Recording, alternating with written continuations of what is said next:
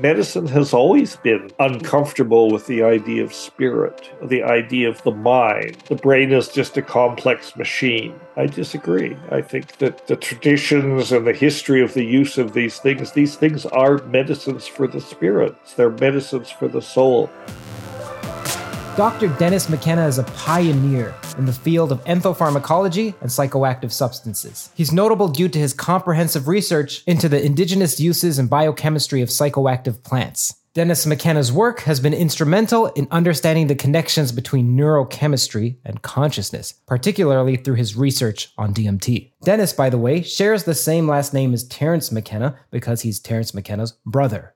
In this conversation, we delve into the often ignored deceptive aspects of psychedelics. That is, the impact that these substances have on both introspective as well as extrospective processes. The interplay between self reflection and environmental perception is a crucial theme in Dr. McKenna's work, and it's one that people don't seem to ask him much about, making this a distinctive conversation today. During this podcast, you'll notice that Dennis and I bond over sharing personal stories that we don't talk about much publicly. It was an honor to speak to Dennis, and I hope this isn't the last time. I look forward to speaking with him again. Enjoy this conversation today with Dr. Dennis McKenna.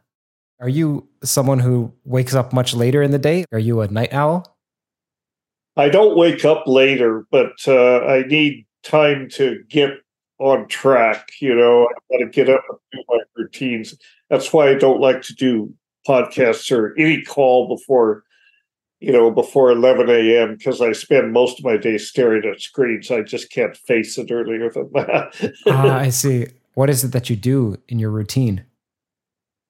Well, I do. I do a lot of podcasts. I I do email uh, and I I do stuff for you know. So I have this McKenna Academy, this nonprofit, uh, which uh, takes up. I mean, technically, uh, you know it's a hobby. I mean I, I it takes up a lot of time. You know that it's it's almost like a job except i don't get paid. It's a passion. Uh but yeah so that that's how it is. I get up i have breakfast i get down here check my email and then usually there's a bunch of emails and stuff and uh oh you know not exciting really but got to push it forward you know so no ritualistic microdosing or heroic dosing on a daily basis. Not so much, not on a regular basis. You know, I mean, I don't microdose. Uh, I've tried microdosing. I, uh, you know, I have done, but I don't do it on a regular basis. I don't see much benefit from it for me personally. And heroic dosing, you know, is a special thing. It's fairly rare. You've got to you know, you have to find the right circumstances. It's all about set and setting, as we know. Did you at one point have a regimen for it? For instance, you would say, okay, this is my yearly review or my bi yearly review. Let me get some advice from another state. Uh, yeah, sometimes it doesn't come up as a regular thing that I schedule. Uh, it comes up usually in the context of being somewhere that I might want to do it. You know that a good a good uh, set setting for doing it. But I haven't actually done any psychedelics since before COVID, so uh, it's been a while. I am overdue. Uh, I am overdue for that. Do you see yourself actually as overdue, meaning that like I need to get back to it? I should get back to it. I, I need. I need to. Yeah, I need to go to the well and drink again. You know. Uh, yeah, I mean, I don't need to, but I want to. I feel like it's good to, uh, you know, touch bases with the uh, source of the wisdom, or you know, once in a while. Uh, fairly regular. I'm not one of these people that say when you get the message, hang up the phone.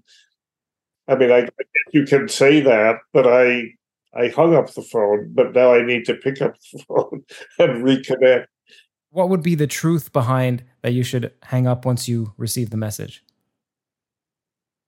Well, I think Ram Dass or uh, uh, maybe it was Alan Watts. Alan Watts, I think, said that. Well, his idea was that you know you learn from psychedelics, you get a message, you you get like you know you you you learn from the experience, once you've had the experience, you don't need to keep talking on the phone. You know, you hang it up because you integrate the message and then you've got it. But these folks, uh, Alan Watts, uh, people like uh, uh Huston Smith, and other people, they they have a different perspective on uh, psychedelics than maybe I do. You know, in the sense that they think that you know, a, a, lot of these people are dead, so I don't want to put words in their mouth. But sure, they, sure. Basically, they think that uh, you know, psychedelics can let you have a mystical experience, you know, or a, a, a profoundly transformative mystical experience, but it's it doesn't stick. You know, I mean, you have it, you see the possibilities, but if you really want to have that, if you want to integrate that spiritual practice into your life, you need a spiritual practice. You know, you need a religion, you need to practice yoga, you need to practice regular meditation or something like that. And, and so, in some sense, they devalue, in my opinion, they devalue the psychedelic experience. You know, you can pursue psychedelics as a spiritual practice, it's a discipline. It's just as hard as any other discipline if you're if you're really committed to it you know? Uh, so my perspective is well you know I, I, sort of share the perspective of indigenous people and many people who say these things are teachers. You you know you learn from the, your teachers you know? Why would you turn your back on your teacher you know why would you hang up the phone on your teacher you know you need to con- connect with them occasionally and say, "Hey, what's up, man? You know, what else you got to show me?" So that's kind of my perspective. I think it's good to check in. I don't think we should presume that once you've had one or two or a few psychedelic experiences, you've learned all there is to learn, you know, from that source. I mean, one of the stronger lessons that I take that from psychedelics that is I'm constantly reminded of every time I take psychedelics is uh, to remember how little we actually know, you know, and whatever you might learn from psychedelic experience or any other experience, but from a psychedelic experience, there's always a lot that remains unknown. I mean, that's just the nature of knowledge. You know, our knowledge is always limited. So to say that, you know, okay, I got the message, I'm going to hang up the phone and not listen anymore. I mean, it's no different than rejecting a mentor or a teacher or a, you know, someone that you might look up to. So my understanding of that isn't to hang up permanently, but to say, okay, let me integrate, let me now live my life because there's a message, but the message needs to be nurtured as well. Like you get a seed and you need to water it with. That's exactly it. With not being inebriated. That, that's how I, that's how I relate to it. That's right. Some of the examples you gave, the indigenous people, they do so, but ensconced in a community, in a religion that's like millennia old. And often Right. People, there's now this new culture of taking it and taking it once a day for 30 days straight or doing it alone. Do you feel like the lessons that you get are of a different sort in the isolated case than in the communal case? Well, it, yes, I do. I mean, in in these indigenous communities, they they take it's usually done. It's almost always done in a group situation.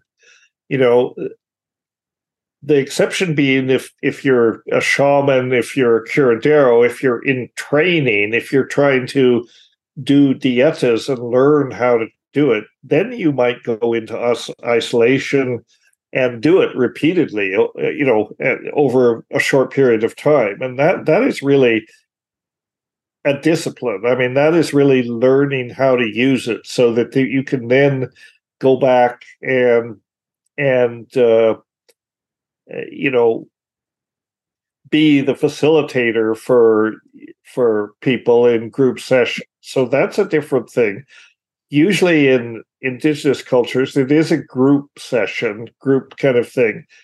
And it's not necessarily, I mean, you, you can't make a, you know, you can't make a rule about this because the way people use it differs. But for example, uh, you know, it's not necessarily something we do this every Saturday or we do this once a month or sometime.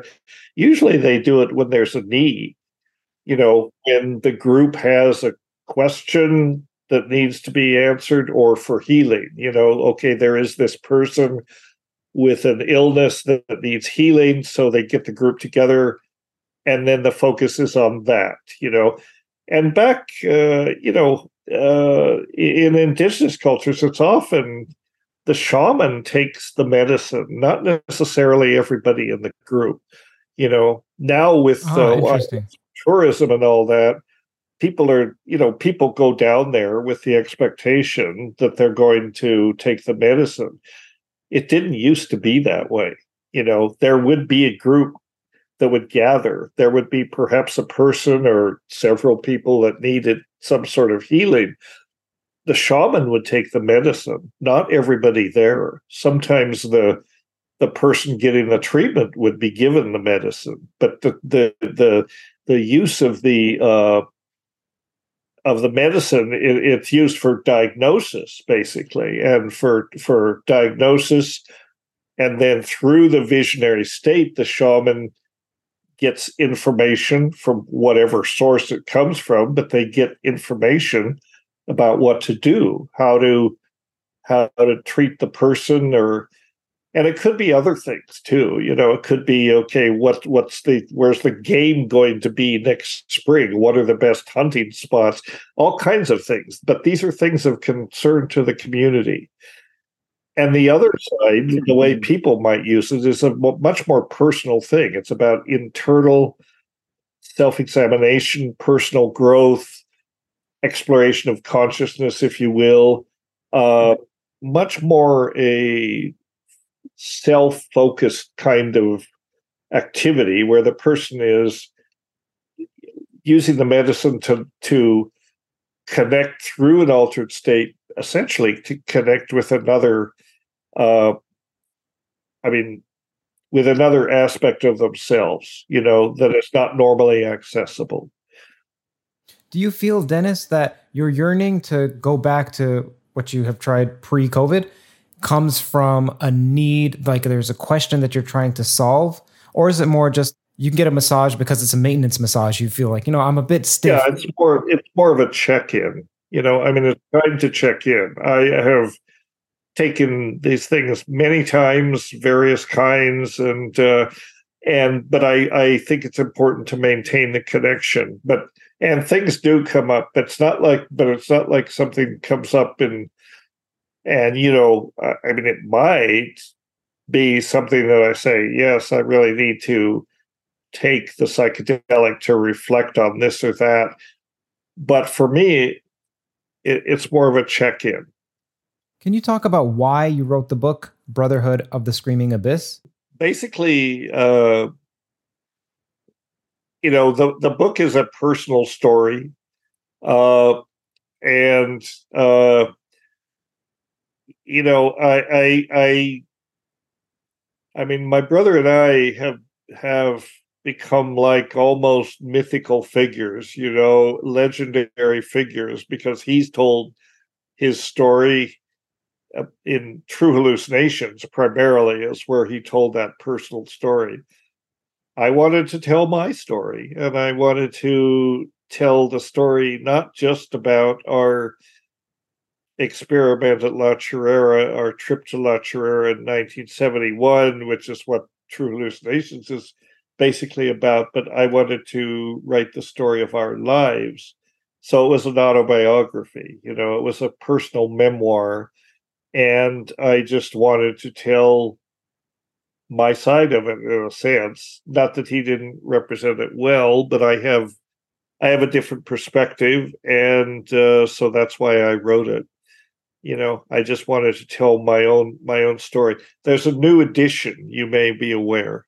Right. Uh 10th anniversary edition or whatever but there's so it's the same book that I published in 2012, but now uh, I have a publisher, Synergetic Press, and I wrote a 50 page uh, additional chapter for it.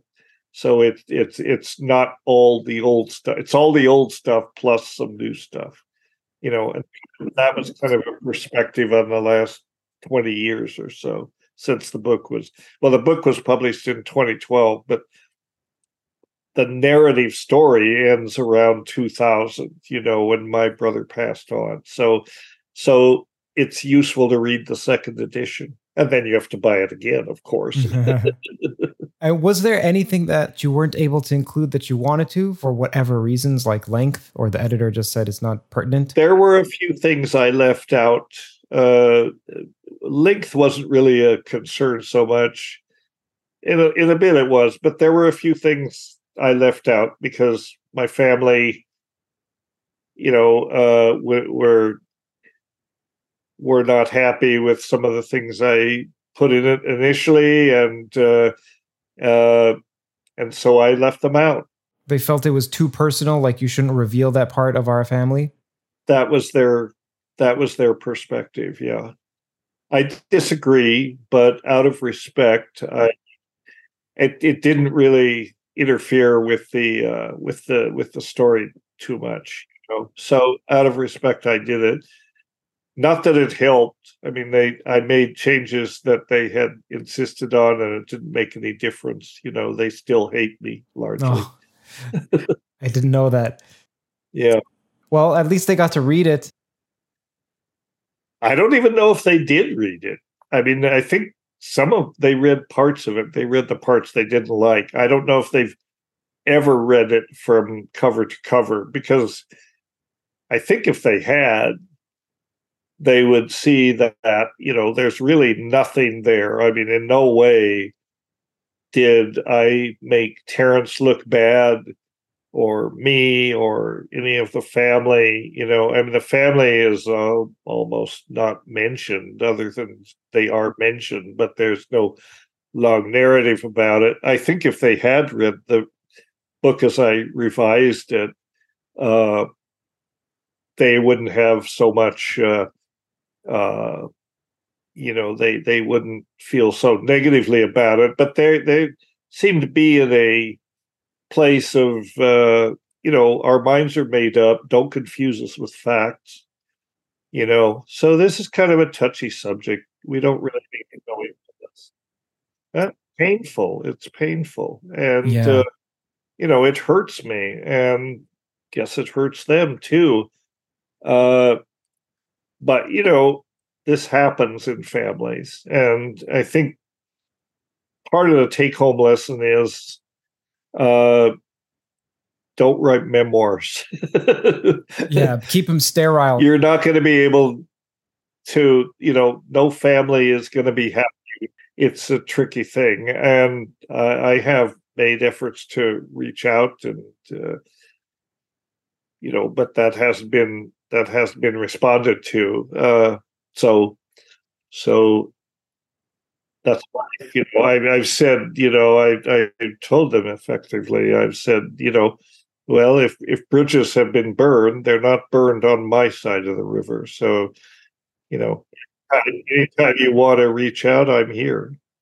Sorry if this is personal. I guess I'm asking for personal reasons for myself, but tell us about ESPD 55. Yeah, so if people go to the uh if you go to the website the link will be on screen, and then we'll also show it. If you go to the McKenna Academy and and and uh, go to ESPD, there's a tab for it actually on the website. You can look at ESPD 55 and ESPD 50 both. All the videos from both symposia are still online and uh, will be hopefully forever. And uh, you can you can uh, you can put in your email and you can create an account essentially an email and a password and then it's completely open. There's there's no paywall or anything. You can uh, watch all the videos from both of the conferences. And there's some good stuff there. So it's a conference. Espd 55 is a conference. Right. And ESPD 50 was a, another conference. It, it happened before it happened five years earlier in 2017, uh, and that was kind of freelance. There was no McKenna Academy. It was just me and some friends, and everything fell in place. In 2017, we had a place to do it, a beautiful country house in in the UK. Mm-hmm. And, uh, I had a, a team of people who stepped up and helped organize it, and and they were both they were both uh, lovely lovely conferences, and we and we published. Uh, we published the the proceedings for 2017 uh, you can order those from synergetic press. We published actually a double volume. We published the synergetic press. Yeah as a uh, as a box set. So we published the 1967 conference and the 2017 conference. And then this year the and and last year's conference will be published also as a separate volume. It'll be out either later this year or early in 2024 so that's that's in the pipeline. And synergetic press is uh, is the publisher for both these and and also for the brotherhood the new edition of the brotherhood. And i i want to i want to kind of plug synergetic because they're great people and they're really trying to be kind of the uh the publisher for psychedelic literature of all kinds. So they published some some wonderful stuff. Uh besides this ESPD, they published a, a, a book by Alexander Shulgin, which is called "The Nature of Drugs," which was is fairly recent, and that that was actually his lecture notes from his course that he taught at the University of California uh, in the 80s. And it's a it's a great lecture. I mean, was a wonderful lecturer what else have they published? They published uh, another one called uh, uh, "The Mind of Plants" or something like that. Just have a look website synergeticpress.com. They do good. They publish some really interesting stuff. We'll put the link to the academy as well as ESPD55.com as well as Synergetic Please. Press in the description. So if you had an unlimited budget wand for your next conference, what would you include? Well, it would be it would be an extension of, and the whole idea of the ESPD, you know, ethnopharmacologic search for psychoactive drugs is there are a lot of things out there that are not well investigated. You know, so sort of one of the thrusts of the of the conference is to explore some of these obscure uh, corners of ethnopharmacology, you know, mm-hmm.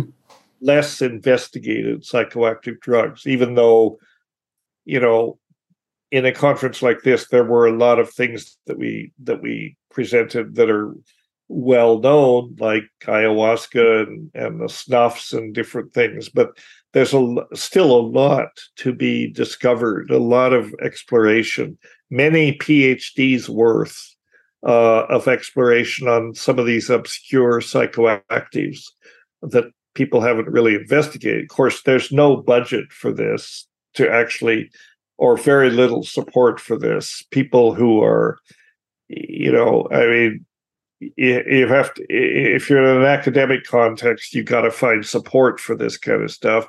And uh, you can do it, but there hasn't been uh, you know there there are not actually departments that really are going to apportion money to uh, graduate students and so on to do this. But much of this is it's important to do you know uh, because you never know. I mean we know what the main psychedelics are. You know we pretty much know the plants we know the chemistry we know what's out there. Once in a while something pops up that is lesser known and often there's novel chemistry involved and when there's novel chemistry involved there's often novel pharmacology so you know these discoveries can lead can open the door to you know new mechanisms new classes of drugs good example here is uh, Salvia divinorum. Uh, you don't hear much about Salvia divinorum, but for a while it was popular. Uh, and you could buy extracts in head shops. It's not illegal most places. Are you familiar with the yes. plant? Yeah. Yeah. I mean, the thing is, it's it's like its own built-in. Uh, uh, you know, it has its own built-in safeguards against abuse because for most people, once is enough. You know, the effects are so bizarre that people just can't relate to it. You know, and and that's fine. Some people like it, but it's rare. But the interesting thing is about that molecule, it's a whole new class of molecules it's not serotonergic. It it uh, interacts with the kappa opiate receptors, and it interacts very selectively with those, that class of receptors. There are about four types of opiate receptors in the body, and kappa opiate receptors one of them. Salvia divinorum is the most selective compound for the kappa receptors that's ever been discovered. Why is that important? Well, because you know as a scaffold for well for one thing the states of mind you know the altered states it it it, it creates are not pleasant but they may be useful therapeutically and then the molecule itself could be a scaffold for different derivatives that might have different effects.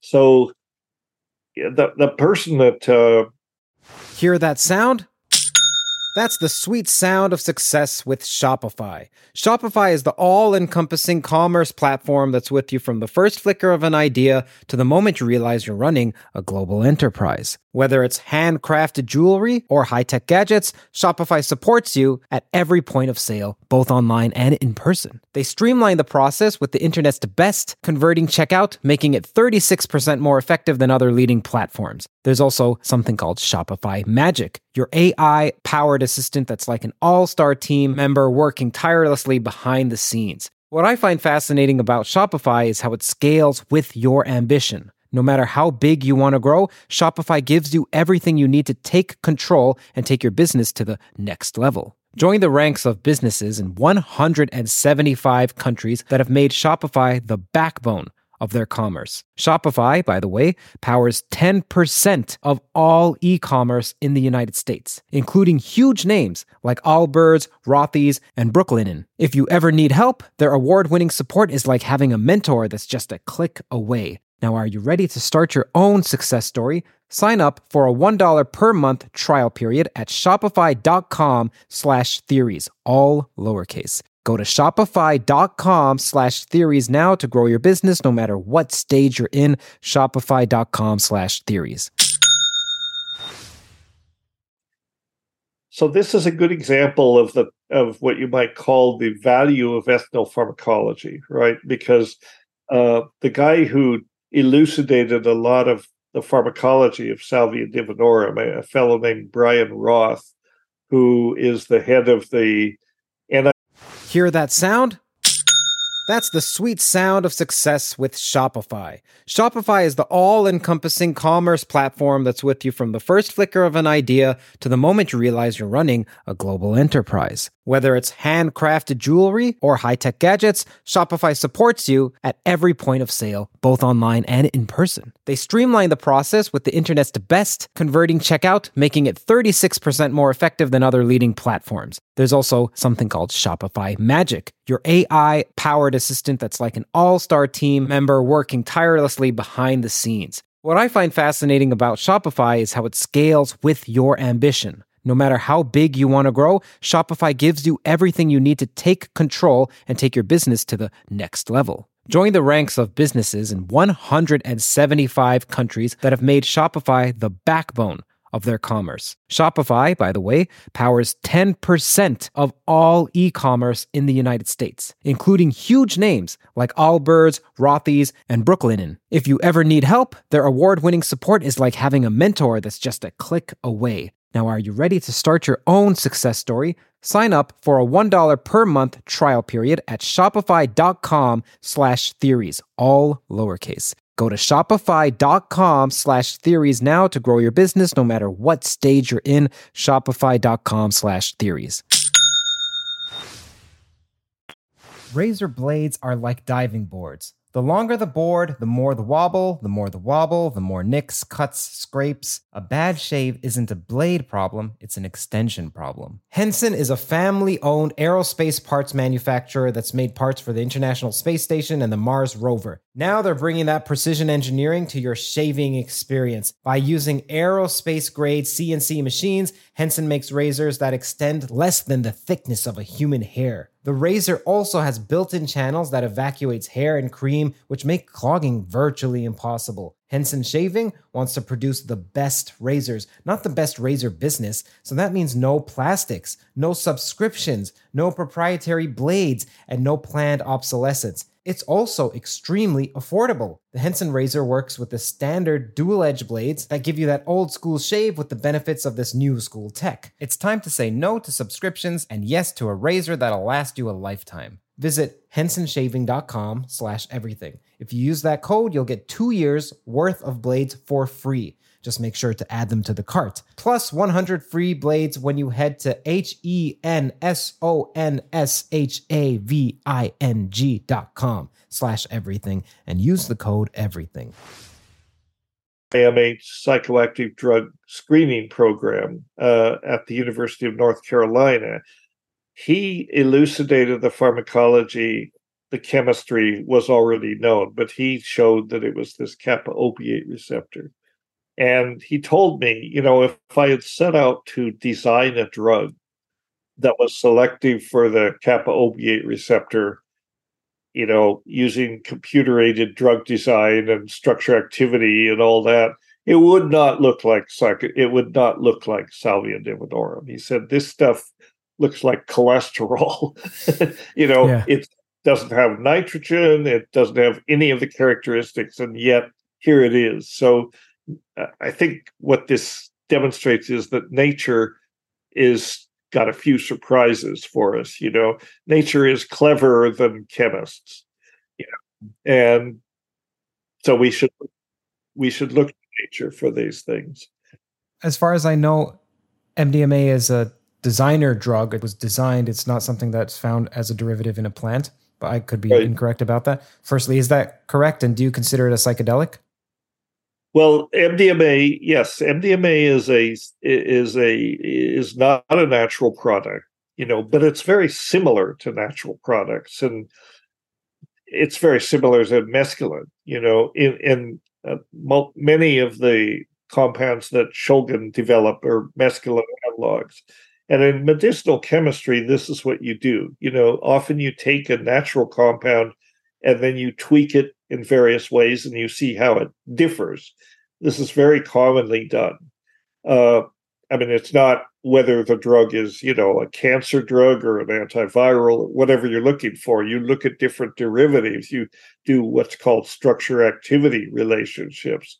What's cool about the psychedelics is there's only one way to investigate the structure activity. You make all these derivatives and then you bioassay them carefully because there's no, you know, animal tests are not going to tell you much. Yeah. There's only one way to really evaluate their effect. This is why Shulgin was such a pioneer, you know, because he made all these things, but then he took them under very careful conditions. He kept extensive notes. He shared them with a, a, a group of psychonauts who were also experienced, collected that information, you know, and you're probably familiar with the books he has published, TiHKAL and PiHKAL. Uh, you know these you know those books? No. Okay, well it's out they're out there. TiHKAL is is stands for tryptamines I have known and loved, and PiHKAL stands for phenethylamines I have known and loved and uh, it, those are those are landmark publications in the world of uh, psychedelic psychopharmacology because you know i mean they're unique. The the first half of each book is kind of a lightly fictionalized story about Sasha, you know, and his experiences, the people he met, the work he did, and so on. So it's a novel, but the second half of each book is a list of all these compounds, their chemistry, how to make them, and the subjective experiences from from his own trip notes. So this these are also available, I think, through uh, Synergetic Press now, but the uh, the PDF versions are on Erowid.org. Uh, at least they were. Uh, and Erowid.org is another organization that I like to promote. I mean, it's a great resource for best online resource for psychoactive drugs of any kind that that exists most of them I'm not interested in. Many of them I've never even heard of, but there's a vast amount of information on, on that. So anyway, so anyway, back to your question. So MDMA is a pretty close to mescaline and the, the ring structures of MDMA and a lot of Shulgin's uh, uh, mescaline analogs uh, bear resemblances to essential oils. You know, uh, uh, phenylpropanoids which have different ring structures and it's the ring the ring structures that that are the main po- component of the uh, of the structure activity work. So in some sense they're very closely related to natural products. You can take something like myristicin for example which comes from nutmeg. If you add an ammonia to the right place to the side chain you've got a psychoact, you know, you have one of these derivatives. So people can read uh, PiHKAL or they can read some of Shulgin's other uh, other works and see how he did this. Now, is MDMA a psychedelic? Uh, actually, it depends on how you want to how you want to define psychedelic.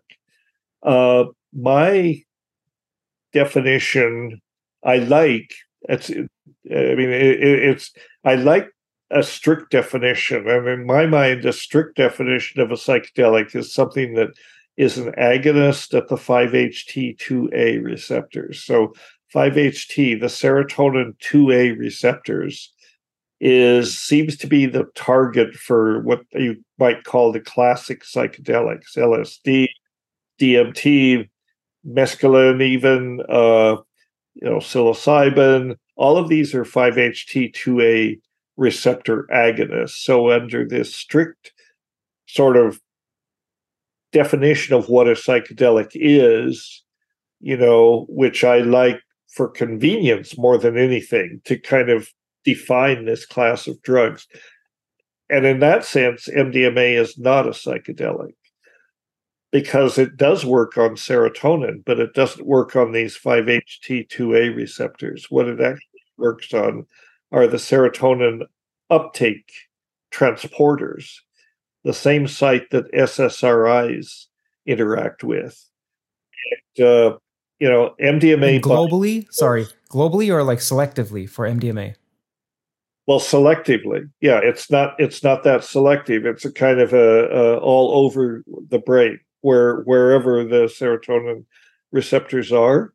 And uh, one way to think of it, the the SSRIs, uh, SSRI stands for selective serotonin reuptake inhibitor, and it blocks the reuptake of serotonin from the synapse, right?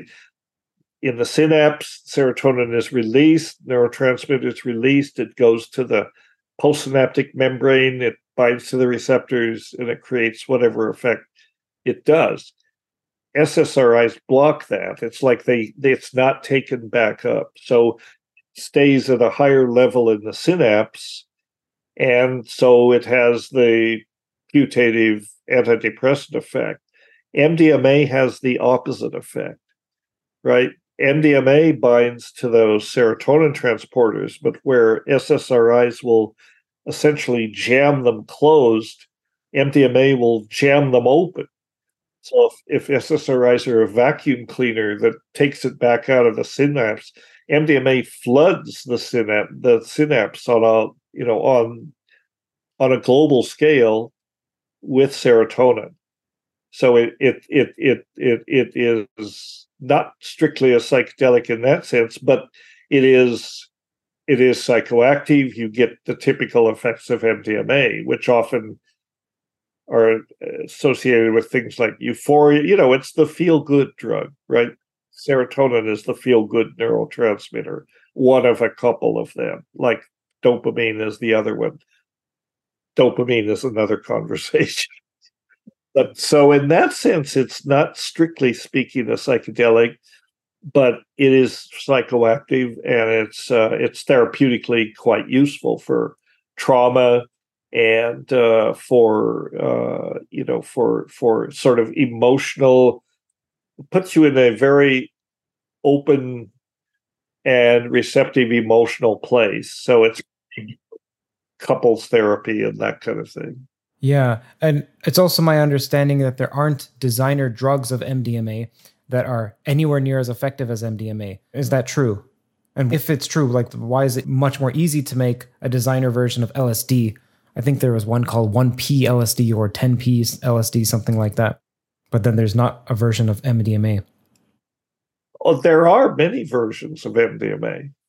You know, yeah, there, there are lots of there are lots of analogs of MDMA. Some are better, some are worse. You know, I mean this this again this comes back to structure activity relationship. M- MDMA just happens to be the one that's been most popular, the one that's known, and the one that. But there are other other uh, drugs that act similarly to MDMA, and they have a similar effect. Uh, again, reading PiHKAL, you know, they're all there. You can look on Erowid; they're all listed there. Uh-huh. Uh, some are, some are, some of Shulgin's compounds are more like like classical true psychedelics. I mean, they interact with these 5-HT2A receptors like mescaline uh, does, but but some of these are uh, are more like MDMA. You know, and there's a whole alphabet soup, if you will. I mean, there's MDA, there's M- MDMA, there's MMDA, there's DDM. You know, it's it's it's it's a lot of different, lot of different ones and it's true of all these other things you know there are many there are many analogs of lsd now too that are similar to lsd but uh, but are some are short acting and uh, some are you know let more they have more this entactogenic quality. So there's you know if you're a medicinal chemist this is a great area to to work in because there's you know there's there's a whole bunch of uh, molecular templates to work from and uh, you never know when the next mdma will come along that could but if, you know mdma for what it does it's it's pretty it's a pretty good molecule. In, in other words it's hard to think how you could improve on that structure you know? And in in terms of the classical psychedelics, I think that uh, you know again with DMT, 5-methoxy DMT, psilocybin, psilocin, there are many derivatives of these things. You know, and again, TiHKAL is the is the source to look at for this. Uh, but I'm kind of amused, you know, uh, in some ways, psilocybin and the active form of psilocybin, which is psilocin, right? Psilocin, psilocybin is converted to psilocin in the body. It's psilocin that's interacting with the 5-HT2A receptors. It's hard to imagine a molecule that's more suited to to human physiology. You know, it's non-toxic. The duration of action makes it easy to use in clinical study uh, clinical setting. Uh, it's very compatible with human metabolism. It's a profound psychedelic, you know. Uh, so a lot of these companies that are trying to develop analogs of psilocybin and psilocin, in my opinion, much of it is directed toward, you know, they want to be able to patent something, you know, so they want a derivative that can be patented psilocin, thankfully, has been in the public domain for since 1958. So, you know, Shulgin uh, uh, Hofmann, when he discovered it, never tried to patent it. And so these companies are kind of, you know, showing their cards in some ways. Well, we have to come up with something proprietary, you know, some analog of psilocin, but chances are it's not going to be better than psilocin in terms of its action. Now, in terms of the medicinal benefit of certain mushroom supplements, is there a broad difference between mycelium and the fruiting bodies? Uh, there is. There is often uh, there's more of the compounds in the fruiting bodies. You know, you, you, you can grow. You can. I mean, if you're making standardized extracts, you can grow mycelium the the material will be there, the alkaloids will be there, and you can standardize them. But uh, you know, the mushrooms, there's something about that transition in the life cycle of the mushroom that leads to synthesis of higher levels of uh, these tryptamines, and this is this is generally true with other uh, secondary products that mushrooms make you know, like the beta glucans, for example, which are the the uh, the uh, medicinal uh, part, the medicinal components of these immune stimulating mushrooms, these functional medicinal mushrooms. A lot of it comes down to uh, beta glucans. The mushrooms will have higher levels than the mycelium. It's just a fact. Uh huh. Now, let's say Dennis, we were to play this visual game where you imagine the ethnopharmacology as a jigsaw puzzle. And of course, there are unknown unknowns, but I'm going to ask for known unknowns. Where's the largest gap in this puzzle in terms of our knowledge right now? In terms of the knowledge? Or in terms of significance? Well, I, I, I mean, it, you know, it, it's hard to it's hard to say what the significance uh, of an of an unknown is, you know, until you look into it. It's kind of like Salvia divinorum, you know, until you actually take a close look, you have this weird Mexican mint with very strange psychopharmacological properties. Uh-huh. So you've got that. And then when people looked into it, it turns out you've got this very interesting molecule what's fascinating for me uh, in this field right now, and which we were not able to uh, to do in ESPD 55, so this will have to wait for ESPD 60, I guess. But uh, uh, I think the there's a about 20 25 species of putatively hallucinogenic or psychoactive fish that uh, we couldn't get anyone to come talk about. There's not a lot of work done on them, but I think that's fascinating. And uh, again, I think this is this is a perfect example. So we know these are out there. We don't know. All we have are uh, anecdotal reports. You know, when people accidentally eat these things, usually they accidentally eat these things and then they have this experience. They're not planning to trip, but uh, you know it ends up that that they do. Some of these produce extremely bizarre uh, uh, kinds of experiences, not that pleasant, uh, sometimes lasting days. But the point is that there's novel chemistry there. There has to be novel chemistry there. It's worth looking into you know, this is something because, again, the idea is you never know when a new molecule is going to surface that actually has some potential use, you know, so you've got to look into it. It's tricky with these fish because a lot of them, uh, they, it seems to be a seasonal thing. You know, you don't get the effect every time you eat them. You know, That's so interesting it's most likely it's a bacteria or it's something else that's in the fish or it's something the fish is eating that is then sequestered into the flesh. And so it's it isn't always there but when it's there people you know and interestingly for example one of them is uh it's called the salema porgy. I forget the uh, I forget the scientific name of it offhand, but it's from the Mediterranean, and uh, it actually it turns out that the Romans used to use it as a recreational drug.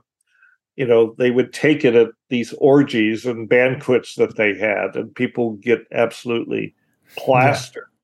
Yeah. And uh, you know, some people, contemporary people, have described the effects of you know they went to some event or something they consumed one of these fish and then they had a profound experience and they were driving and they were being chased by you know 18 foot tall tarantulas and that kind of thing. Not exactly my idea of a good trip but uh you know there's no it's transformative. taste.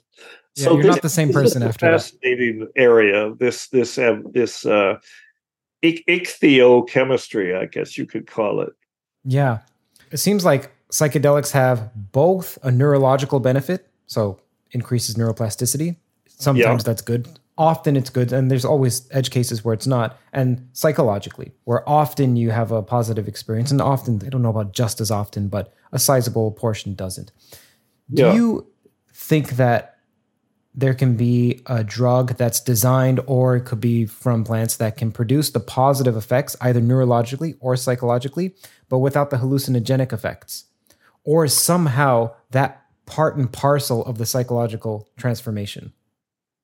Well, this is this is an area of controversy right now. There are a number of companies that are trying to design the psychedelic experience out of the psychedelic. They're trying to create non-psychedelic psychedelics.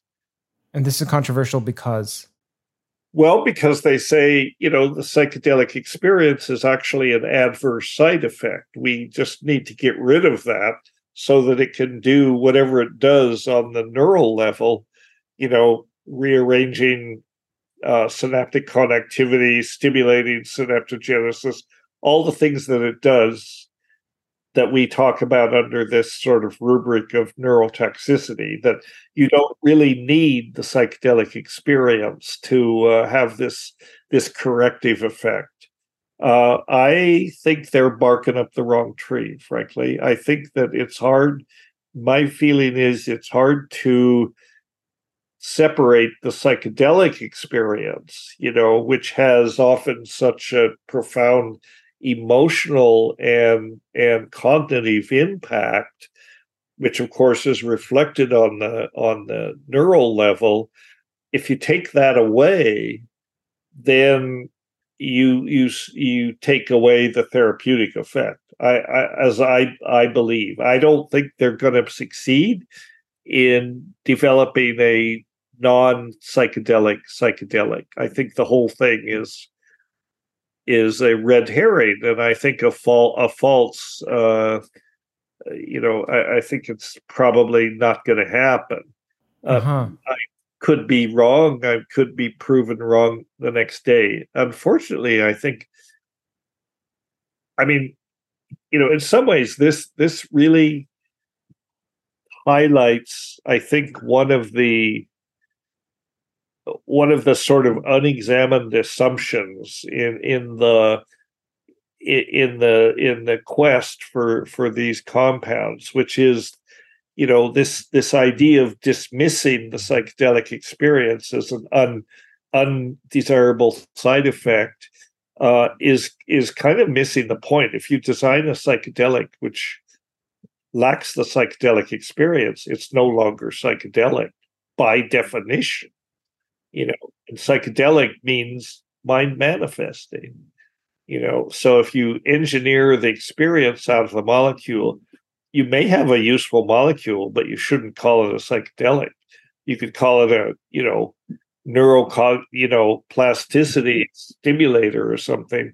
But I think it's also, uh, I think it also highlights something about medicine and drug discovery, and and the way that medicine, even in even in psycho, you know, psychology, psychopharmacology, medicine has always been uncomfortable with the idea of spirit, you know, the idea of the mind. I mean, the mind is inconvenient, you know, because the the the perspective is it's reductionist. You know, the brain is just a complex machine. Humans are just complex machines. There's no spirit involved. There's nothing beyond that involved. So if you can apply the mole- the right molecular monkey wrench, if you will, to the to the system, you can fix it, and it has nothing to do with your mind. It, the mind doesn't really exist. The spirit doesn't really exist. Well, I disagree. I think that uh, you know the traditions and the history of the use of these things. These things are medicines for the spirit and the soul, in a certain sense. They're medicines for the soul. I think it's completely misguided and unfortunately greed driven to uh, try to discover these molecules that lack the psych that you know out of yeah. which the psychedelic experience has been engineered has been has been uh, eliminated i mean i could imagine it being beneficial at the neuronal level so for instance there's bdnf i believe it's called which promotes growth of neurons right Right. But it's not psychoactive. And so I right. could imagine them mending it so that it's no longer a psychedelic by the definition of it may still be a psychedelic by your definition if it binds to 528 but doesn't produce the psychoactive effects, but not by the traditional root of the word. Uh, that, that's entirely possible. I mean, it may tweak different projects, like different different components, like the the brain derived neurotrophic growth factor and all that that's fine, and it may have a therapeutic effect. They should not call it a psychedelic. That is misrepresentation. Yeah. I imagine they wouldn't because they would want to distance themselves from it and be like, look, we got all the benefits without being this. That is bad. The psychedelic is bad or potentially. Because I right. know that that's the perception. You have all the, benefits except the psychedelic experience, you know, which is not viewed as a benefit. So that's a major benefit for most people, the psychedelic experience you're taking that away from people you know but it may have a it may it may have applications i'm not saying that this work is completely useless it may have applications there may be people that for one reason or another can't take psychedelics or can't deal with psychedelic experiences or should not have psychedelic experiences and that may be fine for them uh, so there will be probably you know useful uh, therapeutic drugs that come out of this research. I just think it's it's disingenuous to say to represent this as a, as a psychedelic. You know that out of we've eliminated this undesirable side effect. That's fine. Don't call it a psychedelic. It, yeah. That's representation. I don't think you like the philosophy that undergirds the production of this. That they're saying it's something to do with we're trying to help humanity, but there's something that, firstly, is about money. There's nothing wrong inherently about a profit motive. It's just that there's something avaricious when it comes to tens of millions and billions. There also seems to be a diminutive attitude that they have toward pre modern cultures when it comes to medicine, despite them taking inspiration from it. I think so. I think so. You know, but then on the other hand, I mean, yeah, everything you say is true, and uh, and I I sort of take a dim view of it, but I'm also a scientist, you know, so I am not against science exploring these things because you never know until you do it. Where I mean, there may be surprises, you know, mm-hmm. and some some useful compounds may come out of this, but they should be represented honestly. You could say, well, yeah, this this compound was developed as a result of psychedelic research. It's, you know, a variant of psychedelic molecules, but it's not a psychedelic, you know, and it may have it may have applications. That's okay. Uh, and you can you can have a profit motive, and you can also want to, you know, you can have an altruistic motive. I mean, I don't think every you know every effort in drug development that you know whether it's whatever the therapeutic targets the people that are doing it are yes they're they're uh, you know they're entrepreneurs they need to have patents they need to create profitable medicines but there is possibly an altruistic motive there too you know they so you know it's a complicated it's a complicated thing. The ethics of in, around this is very complicated. Me personally, I'm a traditionalist. You know, I prefer I prefer the classic psychedelics, even preferably in a natural form. You know, I would rather take mushrooms than psilocybin, even though there's, you know, very little difference subjectively between the two. And you know, you have to uh, you have to really credit Hofmann uh, for discovering, characterizing psilocybin, and then all the people to come after him that have worked on that that structure and develop interesting compounds. You know, uh, hear that sound? That's the sweet sound of success with Shopify.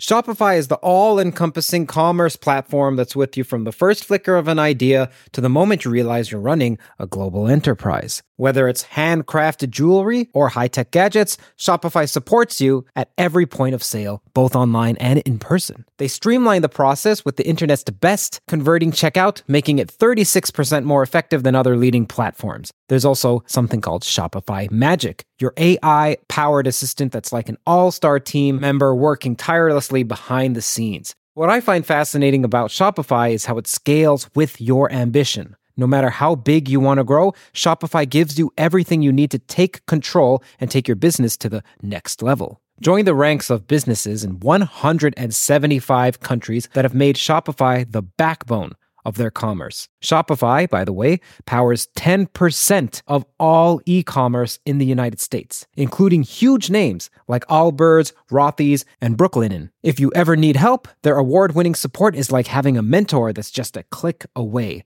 Now, are you ready to start your own success story? Sign up for a $1 per month trial period at shopify.com slash theories, all lowercase. Go to shopify.com slash theories now to grow your business no matter what stage you're in. Shopify.com slash theories.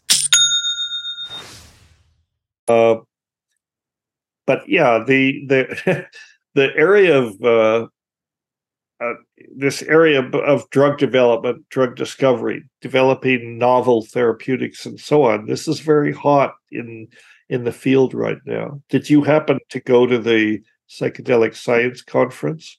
No. No? You heard about it, right? Yes. Yeah. yeah. It was insane. I mean, there were 13,000 people there. And there was a lot of good papers presented, which I have time to see most of them because there were a lot I wanted to see. But there's there's actual this is a very active area of research. Uh, so you know, who knows what will come out of it? Who knows what uh, psychedelic science in uh, 2028 or 29 will look like? Hopefully, the field will continue to develop and discoveries will continue to be made.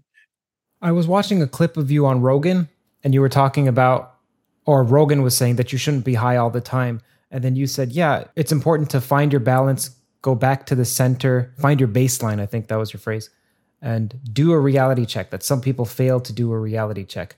Can you expand on that? Well, yeah, I think, uh, I mean, for one thing, through psychedelics, you can't really be high on them all the time, you know, in the sense that they they induce tolerance very quickly. You know, so if you take LSD or psilocybin or any of these every day for a few days on the you know you're you're going to get a much diminished effect unless you increase the dose sub- substantially. So there is that. They kind of have their built-in uh you know safeguard against uh mid misuse and you know they're not addictive right? I mean they, these things are not addictive. They're anti-addictive in a certain sense. Most people have to you know kind of screw their courage up to go back and and and take them. Uh, uh, but I also think that in the state itself, they can tell you a lot of things. Uh, you know, you can get a lot of supposed insights and and so on. Uh, but they they can be delusions. You know, I mean, in some ways, they encourage well they they they stimulate funny ideas you know and that's part that's part of the fun. That's part of the reason we take them is because we like funny ideas. We like you know to uh, look into unexplored parts of our consciousness.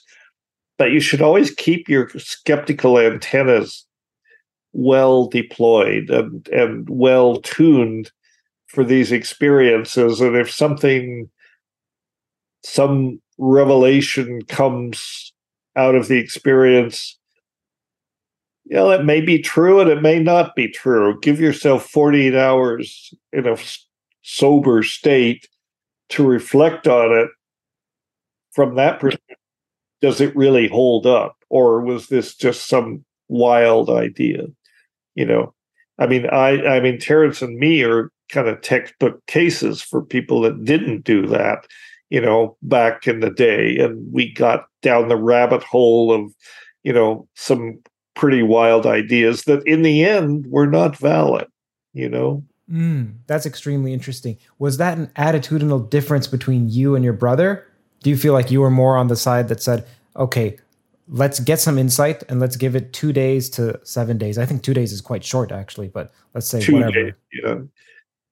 Well, yes and no. I mean, if you read our book, you know, we we did this together. I was the one that was, uh, you know, sort of lost in a realm of delusion.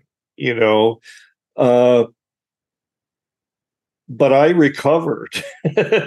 Terence was lost in a realm of delusion. In some ways, he didn't recover in in the sense that he he stuck with these ideas and and developed a, a, career based on these ideas. And in some ways you know there was much of his uh, suppositions about the mushrooms about the whole whole thing that was just not true in the end you know? And I, I was because i went further at, at the beginning i was more cautious. I was after the experiment, after whatever happened to us, I was happy to be able to, uh, you know, get my feet back on the ground. Uh, and I mean, I didn't give up my interest in psychedelics and I didn't stop taking psychedelics, but I was more cautious after that. Hmm. And, uh, you know, I, I, I think we just have to be careful. I mean, I, I get emails occasionally, you know, from people that are, you know, thoroughly lost, sort of in webs of delusion, that they've had experiences with psychedelics and certain, you know, like cognitive or or you know certain understandings or cognitive uh, frameworks, whatever you want to call it, have been revelations, you know, revelations, in supposed insights, and uh, you know, and and they they have not reflected on it. You know, does this really make sense?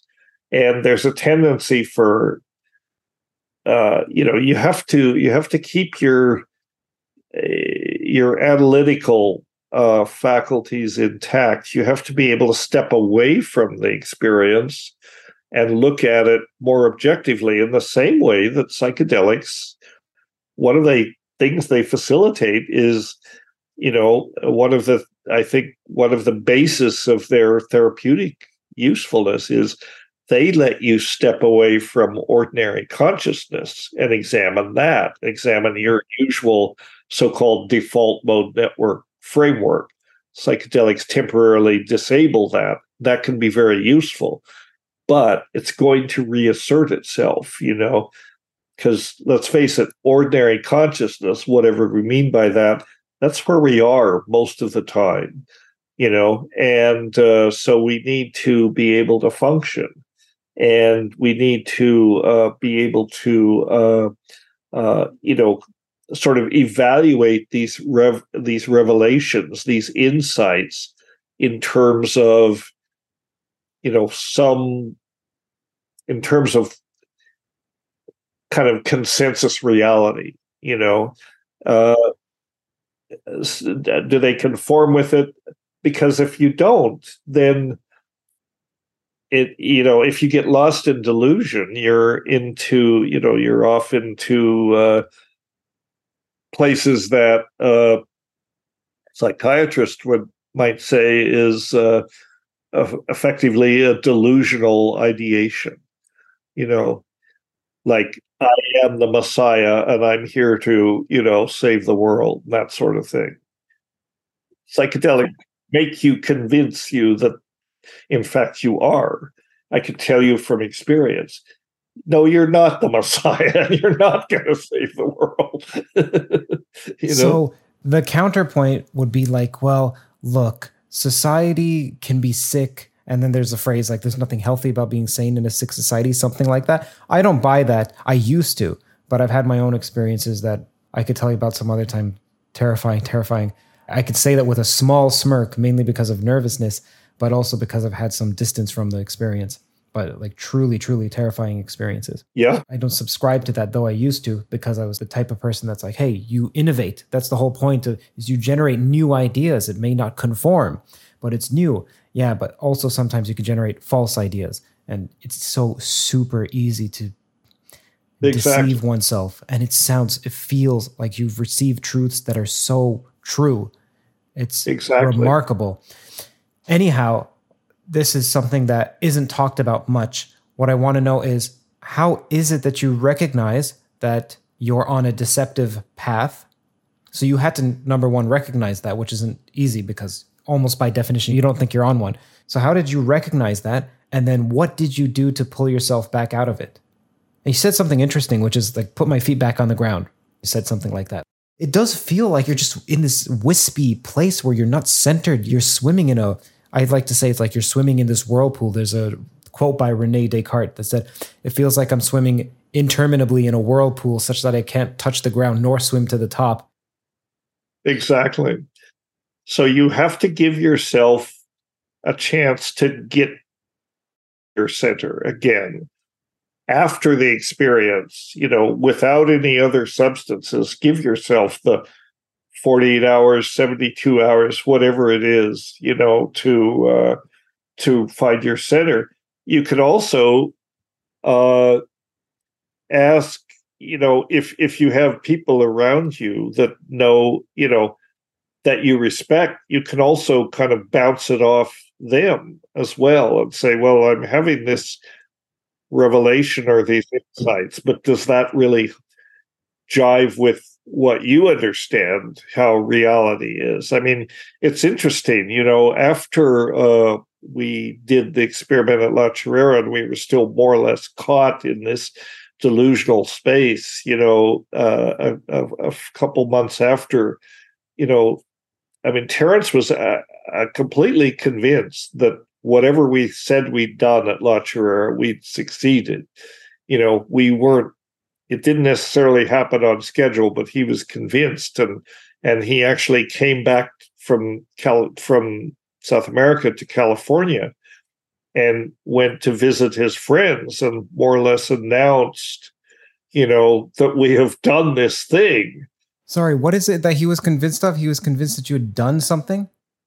Yeah, that we had succeeded, that the experiment had succeeded. The experiment of at La Chorrera, we had created this transform, you know, self-transforming uh, fusion of mind and matter and all that. The point is that he went back and talked to his friends who hadn't had this experience and and, and more or less announced that you know we've done it and history's going to end any day now. They were like, "What? yeah. Wait a minute! you know, you're seriously divorced from reality.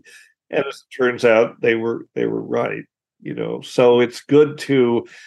And the thing is, Terence always said, and I think it's true. They make you have funny ideas. You know, they make you have interesting ideas. They give you that facility, but those ideas are sometimes valid, sometimes very interesting. Most of them are probably just delusional but you know you have to look at them from an objective point of view before you can really dismiss them or accept them uh-huh. That's interesting. So, an analogy I'm making in my head right now is LLMs, like ChatGPT. they confabulate. What they'll create is quite creative. Yes. But then sometimes they'll make up a fact confidently, and they don't know that they're making up that fact. So they need a way of testing with reality. And that's coming. Like there are multimodal LLMs. it, it is it is very similar to that. I haven't used Chat GPT, but I've read about it and I've yeah, Chat GPT can, is very similar. It'll come up with this stuff that seems to be so convincing and logical and it makes sense and all that. But if you look if you look beneath the surface a little bit, it's like it's smoke and mirrors. There's nothing there. You can ask it, who is Dennis McKenna? And it'll say, he is the brother of Terrence McKenna, an astronaut from the 1950s. It'll say it so assertively that you're like, oh, great, this is absolutely correct. Yeah. You know, in some sense, you're a psychonaut, so partially correct. That's exactly yeah, that's exactly right. So yeah, we have to be I mean ultimately, you know, Curt, we have to trust our own our ourselves, you know. I mean you, I mean you can't you have it's you're the final judge, you know, of uh whether these things make sense or not, you know, but it but that said, you can certainly test it. You know, science as an example, comes up with theories and hypotheses, models of phenomena, and so on that you test by asking questions of nature in a very systematic way that can be tested. The, the Mhm. hypothesis, you know, you create a model of a process or something. Uh, and then you don't try to prove the theory, you try to disprove the theory that's what sets science apart from say religion or dogma or other types of doctrine you know everything is provisional you have to you come up with an idea say okay does this fit with the data? And what part of the data does it not explain? You know and that's the scientific process and you can use that same process pretty much in your own thinking about uh, these ideas that you may you may come up with from psychedelic experiences you know and then science also you know another thing about science is it's imperfect and it's flawed but but there's also a community of uh, like-minded people you know there's the peer That's review interesting. process, you know the peer review process as as as flawed as it is is useful because you come up with your hypothesis and you put it out there you describe it as closely as you can but you may have overlooked things. So you publish a paper or you get reviewers and they come back and they say well you know here's the problem or here's what it doesn't explain. That is useful. So then you can either uh, you know you can just throw the idea out completely if it's seriously flawed or you could say well wait a minute we have to back up and tweak it a little bit and change some premises of the hypothesis and you know thank you for identifying the gaps in our ideas and so on. So so cognitively cognitive functioning is a similar process. I mean it's not a uh, in in science it's formalized you know but just in ordinary life you can approach something that way as well. You know like you have to keep your you have to keep your antennas tuned you know that's that's a big part of it Yeah. I talked about this with Karl Friston, actually, this very topic of the dangers, which is not talked about much, the perils of investigations into consciousness. Because people who watch this channel, people like you, people like myself, we're extremely curious people. Curious about nature, whether our nature and nature are, well, what's the relationship between that as well? And these are fun questions, even funny, like you mentioned yeah yeah you brought up something that's super interesting, which I, I never thought about the communal aspect of science. So often we think of the generalization of the East as being much more inclusive and collective, and the West is individualistic, and that the East is naturopathic and the West is allopathic. And those are generalizations because the East has developed cancer treatments and the West has developed probiotics. So it's not entirely correct. It- right And I've never thought about science as being a community. Like I think of indigenous tribes and other parts of the world as being extremely communal. That's a super, super interesting point. Oh, it's very much a community. It's very much a community because you know it's about the development of these models these theoretical models these are everything is a model and so the community is the like the first uh, sort of before you can i mean most of the world at large is not informed enough to make judgment on a lot of work a lot of scientific work. It's too complicated and specialized. But people in your field you know those are the first people that you have to bounce this stuff up off of because they're educated. They know about it. They're working in the same field. So so you know it, it i mean there's a great deal of value toward for in the review process. You know the review process in a lot of ways it is uh, is very flawed you know but the idea is a good idea. You know, and that's why people have conferences and they go and they present their ideas and you know somebody comes up with something somebody else gets up after the lecture and denounces them and say you know you're full of shit here's why or or you know it's a brilliant it's a brilliant insight doctor you know whatever that's the way it works while we didn't have time to get to these questions in the podcast itself, I asked Dennis over email some fan questions, some audience questions. Number one, are there any gender differences in the experiences of people who take psychedelics? This one comes from a woman fan of yours, Dennis.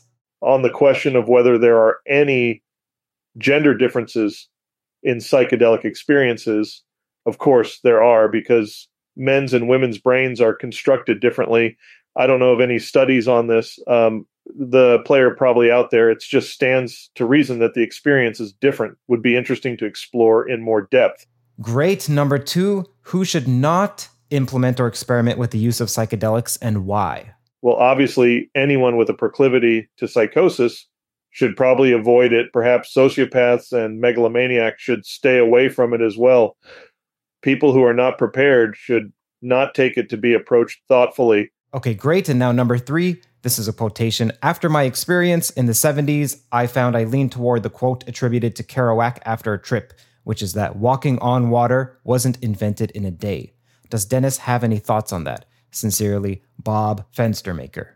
I'm not sure what to make of the question three about walking on water. I think maybe he is referring to the idea of the psychedelics or a shortcut or something. They are not there just as, as much of discipline was in the other spiritual disciplines, if approached correctly. Thanks, Dennis. And now, number four, we talk about oneness, though there's a loving aspect to disunity. That is, just as there's a danger to treating everyone as different, there's also a danger to abstracting to the point of undifferentiation. Thus, there's some propitious middle ground, a vice associated with each and a virtue at the middle. Can you talk about some of the salutary aspects of separation? I don't have much to say about question four. There is something to be said for separation in its appropriate time and place. For example, separation is what defines the self, the individual. And sometimes we want that we can't be unified with the cosmos at all times. We won't get much done that way. So, Dennis, it was an absolute pleasure speaking with you. I love the conversation. I loved speaking with you. Like, man, well, thank you, firstly. And what's next for you? And where can the audience find out? Well, more? I don't know. I've got a conference coming up in Oregon uh, in July, uh, some kind of psilocybin oriented conference, and and that's about it. You know, I continue working on McKenna Academy things. Uh, we don't have time to go into it, but uh, people can look at the uh, at the website and and look at biognosis. This is what we're you know, this is what we're bionausis. Yeah. I also Bio- have a term called abignosis. So we both use that term. Basically, what will science develop to? It's like science 2.0. Yeah. Bionausis. I think I got it spelled wrong. Sorry. S I S. There's a tab on the website.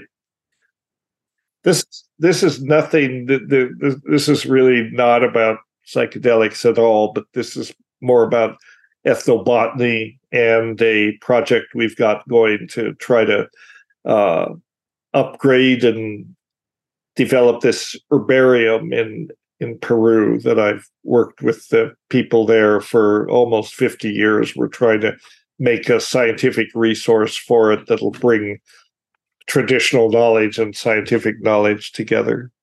And we're looking for support. We need support for this. And we are a 501c3.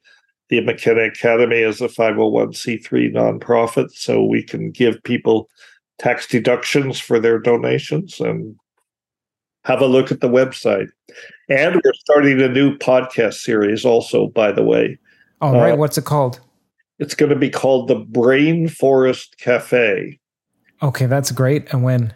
So let us know. I it, it should be up any day now. I'm not sure what's holding it up, but probably by the end of July it will be up. We've got three or four already to go, and we have more in the in the pipeline. So, so if you enjoyed today's conversation with Dennis, which I imagine you have because you stayed all the way to the end, then visit the Brain Forest Cafe. I'll put a link to that in the description, as well Please as do. Bionosis. That's a charity. It's a registered charity with the states, and so you can get tax deductions.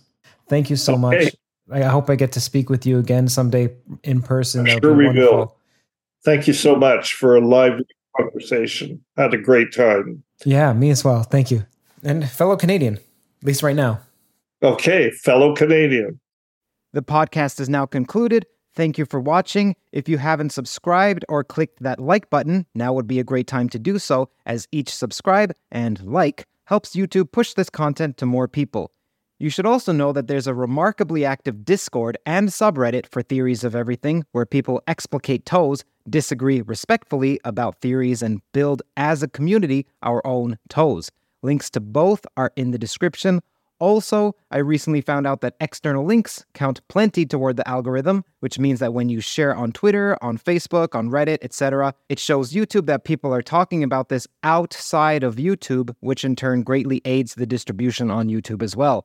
Last but not least, you should know that this podcast is on iTunes, it's on Spotify, it's on every one of the audio platforms. Just type in Theories of Everything and you'll find it. Often I gain from rewatching lectures and podcasts, and I read that in the comments hey, Toll listeners also gain from replaying. So, how about instead re listening on those platforms? iTunes, Spotify, Google Podcasts, whichever podcast catcher you use. If you'd like to support more conversations like this, then do consider visiting patreon.com slash Curt and donating with whatever you like. Again, it's support from the sponsors and you that allow me to work on Toe full time. You get early access to ad-free audio episodes there as well. For instance, this episode was released a few days earlier. Every dollar helps far more than you think. Either way, your viewership is generosity enough.